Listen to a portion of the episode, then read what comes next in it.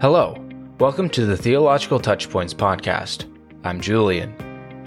The focus for this episode is Touchpoints at the intersection of biblical theology and everyday life. What motivates us to minister to the church, or to share the gospel, or help those who suffer, or care for people's needs? Why do we try to do what God asks us to do? Why do we obey Scripture? Why do good works?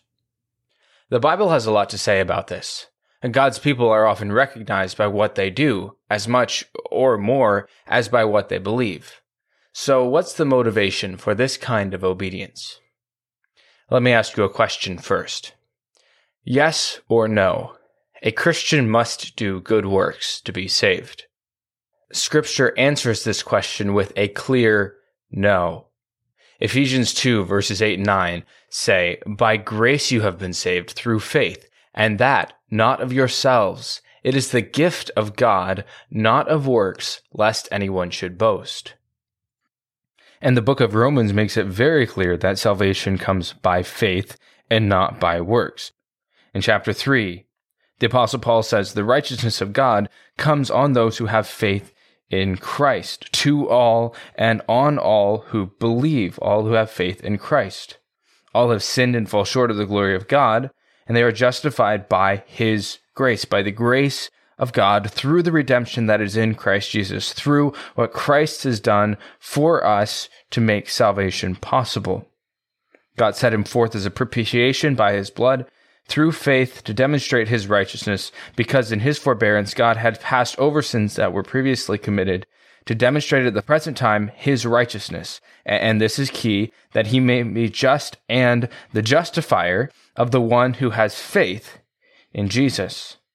So how are we saved? How are we made just? How are we made righteous?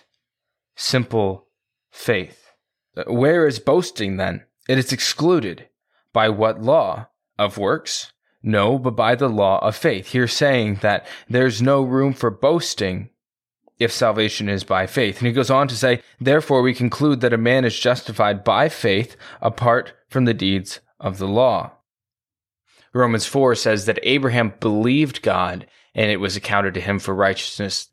There, Abraham's faith, his simple trust in God, being the reason he was saved, the reason God called him righteous, is because of Abraham's simple faith in God. Must a Christian do good works to be saved? No, the only thing the Bible requires is for us to believe in the name of Christ, and we can be saved. But let me ask you a similar question. Yes or no, a Christian must do good works? We answer the question, does a Christian have to do good works to be saved? With an absolute no. But does a Christian need to do good works? And this time I'm going to answer the question with a yes. Yes, a Christian must do good works. Uh, this is not a contradiction. As we look at other portions of scripture, I have two in mind that we're going to look at. First Peter chapter one and also James that tell us uh, that works are expected for the believer. 1 Peter 1 verse 15 says that as he who called you is holy, you also be holy in all your conduct. God has called us. He has saved us. God himself is holy. And the command comes to us then to be holy. As God is holy, you also be holy. Notice the progression of the gospel in this. He begins by saying God has called us implying that those hearing this have already experienced salvation. God has called them. He has saved them. He has called them out of the world, brought them into relationship with Him, made them righteous through Christ. He says, God has called you. This is something that has already happened to you. And now, as He who called you in salvation is holy, you also be holy. And this gives us beginnings of a framework to understand how this works. God has saved us. Salvation comes by what God has done for us. We receive it by faith, but now there is an expectation. As he who called you is holy, you be holy. Note that Peter gives this as a command. He's not suggesting that holiness might be a good idea. He, by the Holy Spirit, commands believers to be holy. Holiness is expected behavior for all Christians. Those who are God's will want to be like Him, and that means being holy. It's true that our journey from now until eternity will be marked by failures, and yes, sometimes sins. We will often not be holy as we should be. But this does not negate the force of this command to be holy. Peter's command is personal, pertinent, and present. We are, even now, to be about the business of holiness.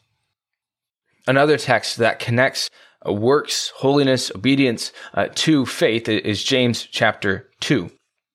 And this is a text that is sometimes misunderstood and sometimes thought to teach that we must do good works in order to be saved. If that is what this text says, it stands in direct contradiction to Ephesians 2. Uh, we know God cannot contradict himself, God cannot deny himself all of Scripture, when properly understood, will harmonize. And I think we can understand this e- even from what is here in James chapter 2, um, understand this in the context of works being an outworking of true faith. Someone will say, You have faith, and I have works. Show me your faith without your works, and I will show you my faith by my works. You believe that there is one God. You do well. Even the demons believe and tremble. But do you want to know, O foolish man, that faith without works is dead? Was not Abraham our father justified by works when he offered Isaac his son on the altar? Do you see that faith was working together with his works, and by works faith was made perfect, made complete, or perhaps shown to be genuine? Verse 23 follows in this thought. Scripture was fulfilled, which says, Abraham believed God, and it was accounted him for righteousness.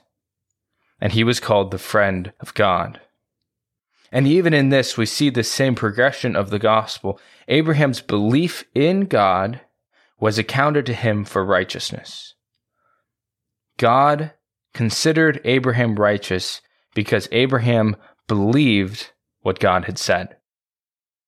But what's the proof that his faith was genuine? His good works, his obedience to God's commands. And thus it says in verse 23 a scripture was fulfilled. Abraham, in his obedience to God, validated what was said about him. The genuineness of Abraham's faith was seen in the fact that he willingly obeyed God no matter what he was asked to do. So must a Christian do good works? Yes, not as the, the means of salvation, not as the beginning of salvation, not, not as the root, uh, but as the fruit, as that which results when genuine faith, when true faith is present. So a Christian's motive for obeying God is not to earn God's love, but rather he is motivated to obey God because he has God's love. God saved us because of his great love with which he loved us, not because of our great goodness that drew him to us. We contribute nothing to our salvation. We come to God through faith in Christ, fully dependent on what he has done for us. Our perceived goodness doesn't add one iota to our standing before God. You might say, wait a minute, this is an Anabaptist podcast and this sounds like Protestant Reformed theology. To that, I would say two things. First, while the going Protestant definition of the gospel includes salvation by grace alone, they often neglect the biblical imperatives that demand we live holy lives. Anabaptist theology does not depart from Protestant theology at grace alone. The Bible teaches salvation is accomplished by grace alone. By grace, through faith, made possible by the grace of God, received personally through faith. Anabaptist theology doesn't depart from Protestant theology at grace alone. We believe salvation is by grace alone. Where we part is on whether or not a Christian must do good works. Biblically, we understand that Christians will be known not just for their doctrine, but also for their good works done in obedience to God's word. The second thing I would say that it really doesn't matter what Anabaptists believe or Protestants believe or Catholics or any other segment of the spectrum of Christianity. What matters is whether or not it's what the Bible teaches. And the Bible is quite clear that salvation cannot come by human goodness, but only by God's grace. So are we justified by our works? No. Are we justified by some good works and God makes up the difference? No. Justification, salvation is only possible through Christ when he's done for us. We receive his righteousness when we put our faith in him. But how does a Christian respond to God's amazing grace? True Christian will respond by faithful obedience to God's commands, by loving worshipful works. Now I want to look at several other texts in the New Testament that talk about the role of obedience uh, for the Christian under several headings. So obedience is our calling. Obedience is our duty. Obedience shows who we are. Obedience demonstrates our love for God and obedience is worship. So first, obedience is our calling. For this, we're going to look at Ephesians 4 verses 17 through 24. This I say, therefore, and testify in the Lord that you should no longer walk as the rest of the Gentiles walk in the futility of their mind, having their understanding darkened, being alienated from the life of God because of the ignorance that is in them, because of the blindness of their heart, who being past feeling have given themselves over to lewdness, to work all uncleanness with greediness. Paul here describing the way of life of the Gentile, the one who is cut off from God who's lived his entire life in ignorance of God. He says Christians must not walk this way. You have not so learned Christ, if indeed you have heard him and have been taught by him, as the truth is in Jesus, that you put off concerning your former conduct the old man which grows corrupt according to the deceitful lusts, and be renewed in the spirit of your mind, and that you put on the new man which was created according to God in true righteousness and holiness. And the Apostle Paul goes on to describe what true righteousness and holiness looks like in the rest of chapter 4, describing, and really the rest of the book, describing what the holy life looks like. One of the first words in verse 17 is therefore. Therefore points back to verse 1 of chapter 4, which tells us we are to walk worthy of the calling with which we were called. We were called to the gospel, called to relationship with God through Christ. Now there's an expectation that we will walk, that we will live differently. Who were we before Christ? We were those with futile minds, darkened understanding, being alienated from God, we were ignorant and blind to God and describes the Gentiles here as being those who are past feeling and have given themselves to lewdness, uncleanness, and greediness. The same description applies to us. He says, You have not so learned Christ. This is not who Christ is. Christ is not known by his sin. Christ is known by his holiness. And so comes the command to us to follow Christ to put off the old man and be renewed and put on the new man, the godly man, the righteous and holy man. To be righteous in mind, verse 23, be renewed in the spirit of your mind, and be righteous in action. Um, that you put on the new man, and that what people see is different. And because we are Christians, because we have been saved, we are called to live for God and not ourselves. We are called to walk worthy of the calling with which we were called. So obedience is our calling. Secondly, obedience is our duty. Romans 6 describes this using the example of slavery. We were once slaves to sin, but now we are slaves to righteousness. This text very clearly negates any teaching that grace frees us to live in sin. Rather, the apostle says, Shall we sin because we are not under law but under grace? Certainly not. Do you not know that to whom you present yourselves slaves to obey, you are that one slaves whom you obey? Whether of sin leading to death or of obedience leading to righteousness, he says, Who we serve reveals to whom we belong. If we present our bodies as slaves to sin, we will receive what is the end of sin, and that is death, sin leading to death. But if we present our bodies as slaves of righteousness, we will receive the end of righteousness, and that is eternal life. We've been set free from sin and have become slaves of righteousness. And he says, verse 20, when you were slaves of sin, you were free in regard to righteousness. But what fruit did you have then in the things of which you are now ashamed? For the end of those things is death.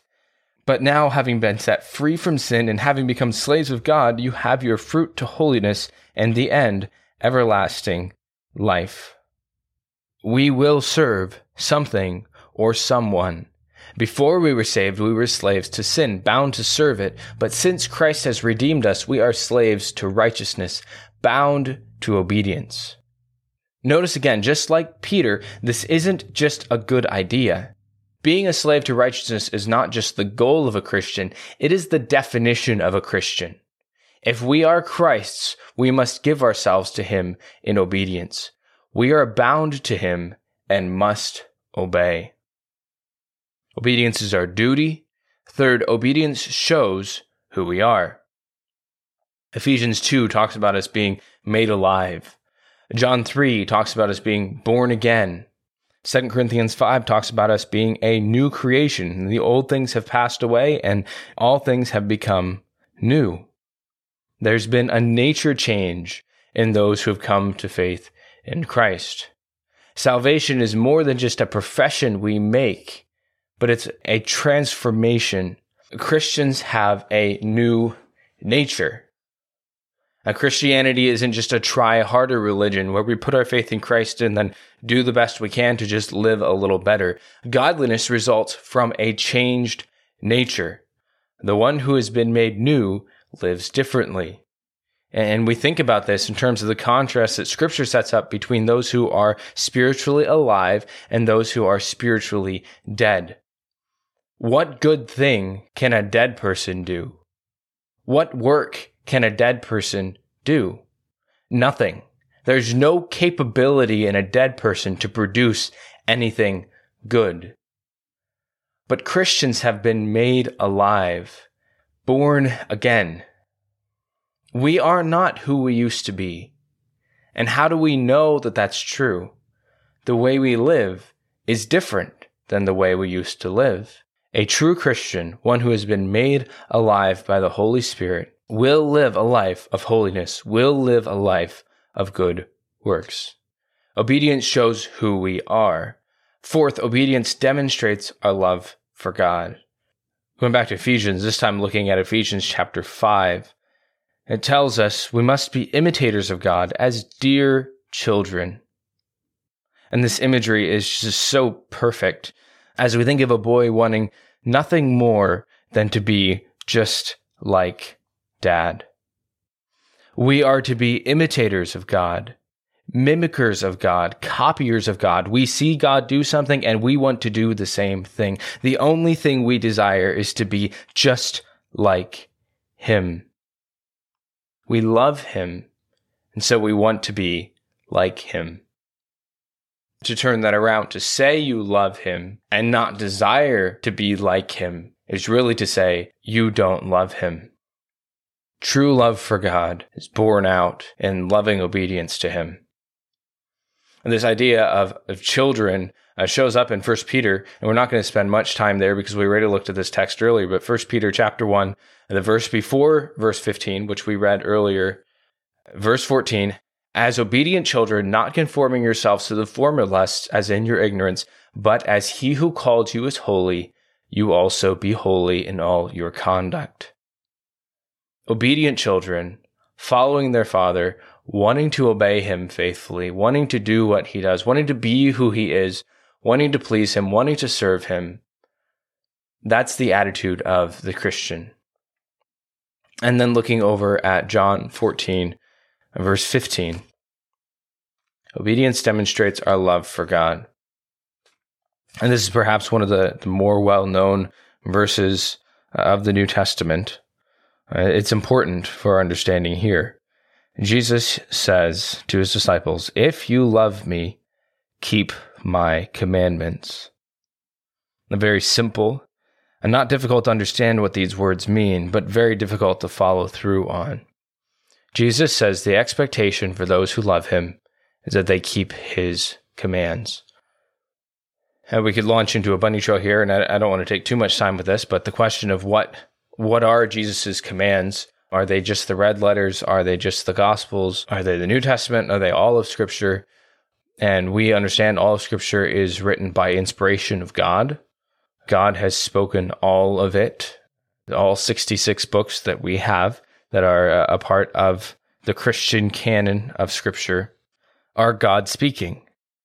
Obedience to Christ's commands is far more than just obedience to the Sermon on the Mount. It includes those as a very clear part of Christ's expectation for his church. But all of the New Testament, and the command from Peter in First Peter, and the command from the Apostle Paul in Ephesians, and the command from James in his letter, all come with the authority of Christ. They were called by him to testify of him and to teach others what he himself had taught. Obedience to Christ's commands is obedience to Scripture. True love for Christ is born out in obedience to Christ's commands, which means obedience to Scripture, which means disregarding or rejecting even a portion of Scripture is disregarding or rejecting a portion of what Christ has asked us to do. But we need all of Scripture, and we need to faithfully obey it because that's what Christ has asked us to do and because if we love him, we will want to do what he said. We will want to keep his commandments. We will want to obey him. And Christ lays out that principle here in John 14. If you love me, keep my commandments. And so obedience follows relationship. Christ says, if you love me, you will do what I say. Professing love for God and then living for myself is not true love. Obedience to God's commands is a perfectly good way to demonstrate our love for Him. And that's what Christ asked us to do. So the Bible expects that Christians, God's people, will obey His word. And what does that look like for us? As we think about the various aspects of our lives, uh, we should ask, why do we do what we do? When we serve others, when we sacrifice our resources, our time, our energy, our comforts, what drives us to do this? Can we answer that our love for others is compelled by our experience of Christ's love for us? Our love for others is motivated by Christ's command to love. Are we serving faithfully? Or maybe you need to ask yourself, what am I doing? Am I obeying God? Am I walking worthy of the gospel? I hope you can answer that you are. Uh, God is not glorified by self righteous, self pleasing, self satisfying, cheap righteousness done by those who think they can work their way to Him. If that describes you, I can only say that your view of God is not great enough. He is much too pure, much too good, much too holy to see our cheap efforts as good. In his love, he has made perfection possible, even for sinners, available through the blood of Christ. The person who comes to the end of himself and trusts fully in Christ can know he has the pleasure of God, that he stands justified before God, at peace with him, in full fellowship and relationship with him. Our confidence is not in what we do, our confidence is what God has done for us. And the person who's experienced this, experienced the reality of the gospel, has both the privilege and the duty of submitting himself to Christ's lordship. So, the great motivator of Christian obedience is not self gratification, is not self righteousness, but is worship. When we comprehend God's great love for us, our only response is to give ourselves fully to Him. Our calling is to serve God faithfully, to obey Him diligently. We work to please God. So, must a Christian do good works? Absolutely. The only possible thing, the only reasonable thing, to borrow the language of Romans 12, is to give ourselves in willing service to Him. The Theological Touchpoints podcast is a production of Sword and Trumpet Ministries.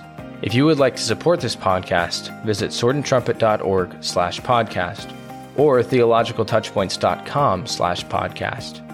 If you have thoughts or questions, you can contact us at podcast at theologicaltouchpoints.com. Thank you for joining us. We'll talk to you soon.